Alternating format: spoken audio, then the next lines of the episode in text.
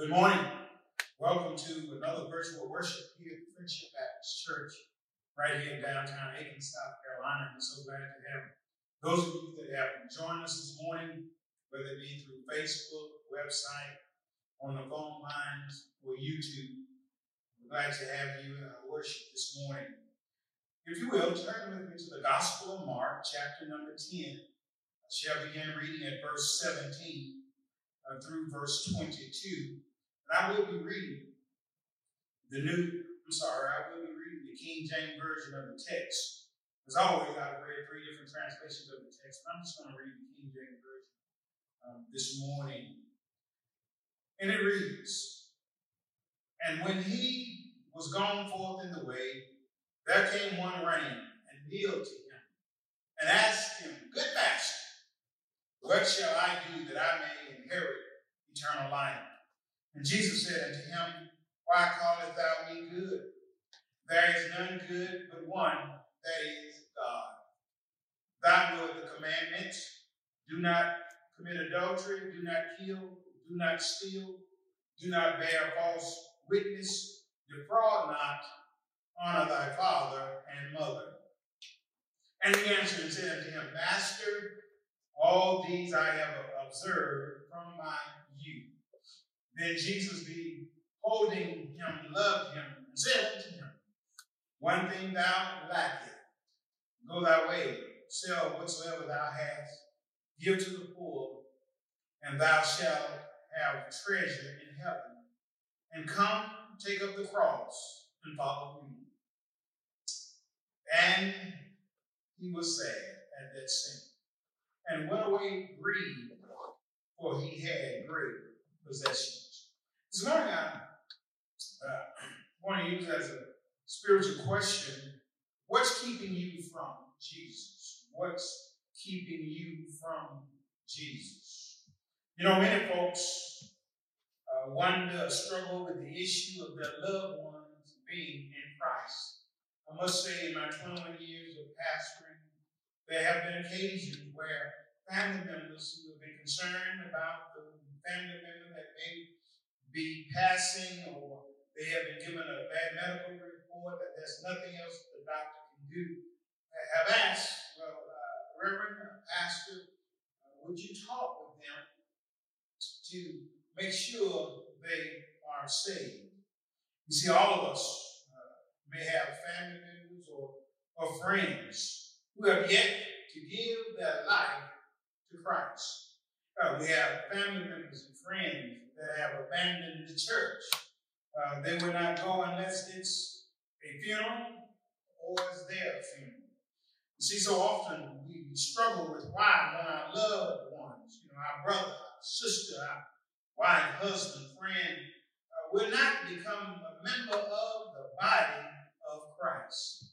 Uh, many folks want to be saved, but they're not ready to be saved due to barriers that might be in their lives. A barrier. A barrier is something that impedes or, or obstructs our way to God, something that separates or holds apart our relationship with God.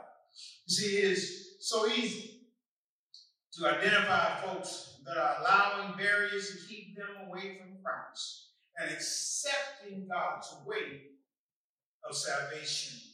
Often you can easily identify them by what they say and do. All of us, all of us, we have experienced that even within ourselves before we came to Christ. When others tried to lead us to Christ, when others tried to tell us about salvation, we would put up uh, walls sometimes because we were not we were not ready, or we had issues within ourselves that was keeping us from really stepping out and, and, and doing what we know we, we should do. And then some of us, we, we, may have just not been at that point in our lives, but we were ready uh, to give in to our Lord and Savior, Jesus Christ. But we've experienced it. And we have friends and family members that may be going through it or who have experienced it. Most of us, if we be honest with ourselves, we didn't come to Christ right away when we was first told about it. But some of us, it took time. You see, I have personally experienced many folks uh, that do not identify with the body of Christ and will often say, uh, say to me, I'm, I'm going to surprise you you know, you know, as though they're doing me a favor. I'm going, to surprise you, Rev. Uh, I've had some say, I, I, have been sick and under the weather, when I get better, hmm? So I'm coming, I'm coming, but I just have a few things that, that I need to, to straighten out. Some have said, I, I, I see you on the next worship Sunday, or I'll see you at the next meeting. Then there are those that will say, I'm, I'm just, just trying to get myself together. Once I get myself together, I, I'm coming. Yes, there are many excuses that people may, may give you when it comes to knowing Jesus Christ. Some folks have barriers and they will give you excuse after excuse uh, when it comes to giving their life to Christ. But when you talk to folks, Here's the thing nobody wants to go to hell, everybody wants to be in heaven. But the only way to get into heaven, we have to do it way God has laid it out. Submitting one's life to Christ seems to be so difficult for so many. Many folks have no problem with acknowledging Christ, but they have difficulty and in living for Christ due to the issues or barriers that might be in their lives. Uh, if you, you want to find the barriers in your life, answer the following questions. The barriers in your life is found in the answers. If you would just be honest with yourself. Uh, that, that, that, that, there's three questions that I'll share this morning. Uh, what is it that keeps you from, from accepting Christ as your Lord and Savior? Be honest with yourself. Talk to God about it. what is it that keeps you from living according to God's word? What is it that, that you would have to give up in order to be truly identified as a child of God? Yes, yes, if you be honest the answers to those questions, those answers may lay out the issue or the barrier, the problem that just might be keeping you away from Jesus. You see, in our sermon text today, we we will find a young man. We will find a young man had an opportunity to follow Christ and decided not to. Yeah, he, he had a decision to make. So let us see what, what is it that was keeping him from Jesus. Beginning right there in our sermon text this morning in the Gospel of Mark, uh, chapter number 10, if we were to pick up right there in verse number 17, again, King James Version that I'm reading, and when he was gone forth into the way, there came one running and kneeled to him and asked him, Good master, what shall I do notice, inherit eternal life? It was a personal question. Uh, what shall I do that I may inherit eternal life? You see, Matthew, the Gospel of Matthew, called him a young man. Luke, who covers the same um, scripture uh, message in the Bible refers to him as a ruler. Uh, we can say without a doubt the young man was both wealthy and of prominent social status. Notice he calls Jesus the teacher, but not the common title of that day, which was rabbi. Notice the young man wants hmm, eternal life. He asks a question. Hmm? What shall I do that I, I may inherit eternal life? Verse 18 says, And Jesus said unto him, Why I call callest thou me good? There is none good but one, and that is God. And you see, first, Jesus is not trying to distance himself from God in his response. Actually, Jesus was uniting himself with God by recognizing that to be called good in that day is to be called God. Secondly, Jesus was saying, do, do you really know the one to whom you're talking? Hmm? And he tells him, notice in verse number 19, so thou knowest the commandments, do not commit adultery, do not kill, do not steal, do not bear false witness, defraud not, honor thy father and mother.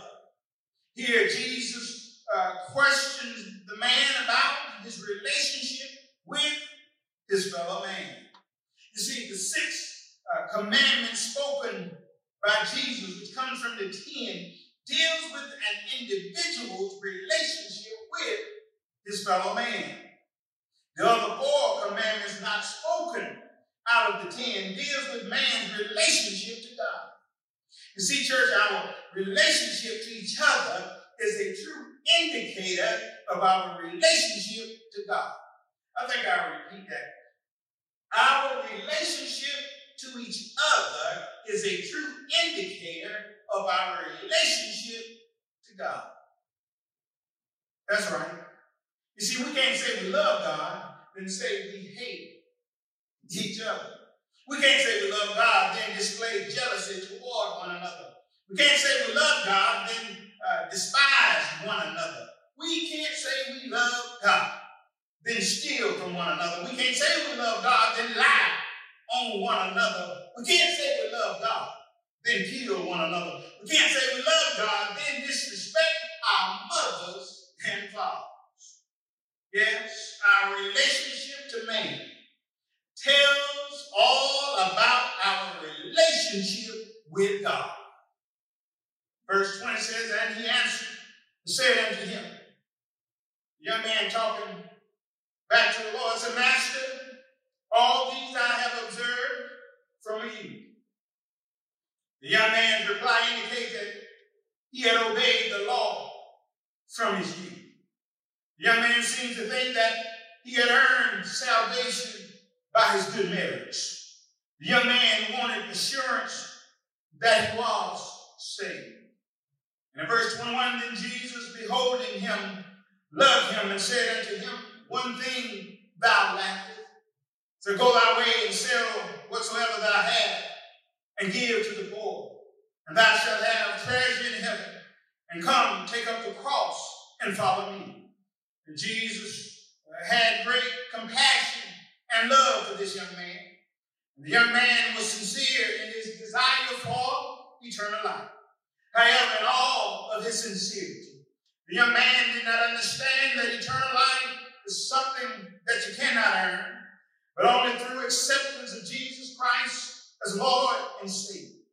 For Jesus here exposes what was keeping this young man away from him and out the kingdom of God. The love of money and riches was keeping this young man away from Christ. You see, money and riches represented his pride of accomplishment and self-effort. Uh, this young man, this young man could not depart from his riches. It seems to indicate that he may have thought he would be nothing without his wealth. Notice what Jesus says to him, sell everything you have and give to the poor. Because money and wealth was this man's God, and that's what the little. He could not remove the barrier to eternal life. And because he could not give up the barrier in his life, he violated God's commandment in Exodus 23 You shall have no other gods before me. Yes, it was spoken back in Exodus when God made it clear that he had to be the only God in your life. And look at the young man's response in verse 22. And he was sad at that saying, and went away grieved, for he had great possessions. This clearly shows us that the young man wanted eternal life, but he considered the price too high. In other words, he didn't want to give up all that he called his own. And not only that, but the, the man came to Jesus wondering what he could do, and he left seeing what he was unable to do. For the young man, riches and wealth was keeping him from Christ and the benefits one received from having a relationship with the Lord. And now I ask those of you that are listening this morning, what is keeping you from Jesus? Or why will you not give your life to Christ? What is the obstacle between you and Jesus? What are you struggling with that keeps you from giving your life to the Lord? What is it that is keeping you from following the man, as grandmama would say, from Galilee? What is it that is keeping you from obeying the commandments of God? Just stop by to tell you that if you would ever come to understand that the Lord owns it all, uh, there will be nothing that you wouldn't throw away on behalf of the Lord. And you got to remember that the things that you may call your own, like this young man, we got to understand that it all belongs to the Lord. Uh, Psalms 24 and 1 reminds us that the earth is the Lord's and the fullness thereof the world and they that dwell therein. In other words, uh, the Lord owns everything. And because he owns it all, what is it that is keeping you from giving your life to the one that woke you up this morning? Don't know about you, but I'm glad that they allowed me to see a day that I've never seen before. Yes, as I travel on this road called life, I've learned that just getting up in the morning, breathing in and out all by myself is nothing but a blessing. What is it that, that's keeping you from serving the one that's been a bridge over troubled waters? Uh, I know somebody listening this morning can testify that you've been in trouble and didn't know if you could ever make it out but the Lord made a way out of no way. Uh, is there anybody here this morning that knows that He's been that doctor in your sick room?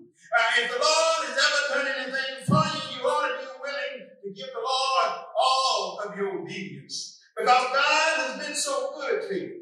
You are not allowed anything to separate you from the love of God. And because it was His love, it was His love that saved your soul and mine. It was his love that, that gave me a new way of living. It was his love that gave me a new way of talking. It was his love that has given me a new way of walking. Yeah, the one that hung on an old rugged cross. The one that died and was buried in a borrowed tomb. But early one great Sunday morning, he got up with all power and trusted in his hand. All I'm trying to share with you this morning, don't allow anything to keep you from the love of God. Don't allow anything to keep you from the benefits of knowing Jesus Christ as Lord and Savior. He's standing there with his arms wide open, waiting on you to just step out and to step into his arms. He's waiting on you. What's keeping you from Jesus? In this text, this young man, his riches was his God. His wealth was his God. The Bible reminds us, what is it to gain the whole world and lose your soul? Grandma I'm going to put it this way, don't get caught with your work undone. If you get to accept Jesus Christ as Lord and Savior, this is a great time. This is a good time. Why is it a good time? Why is it a great time?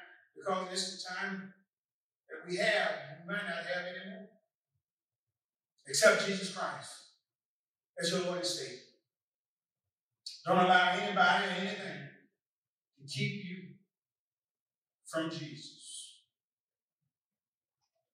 Romans reminds us that if we confess with our mouth and believe with our heart that He died, hmm?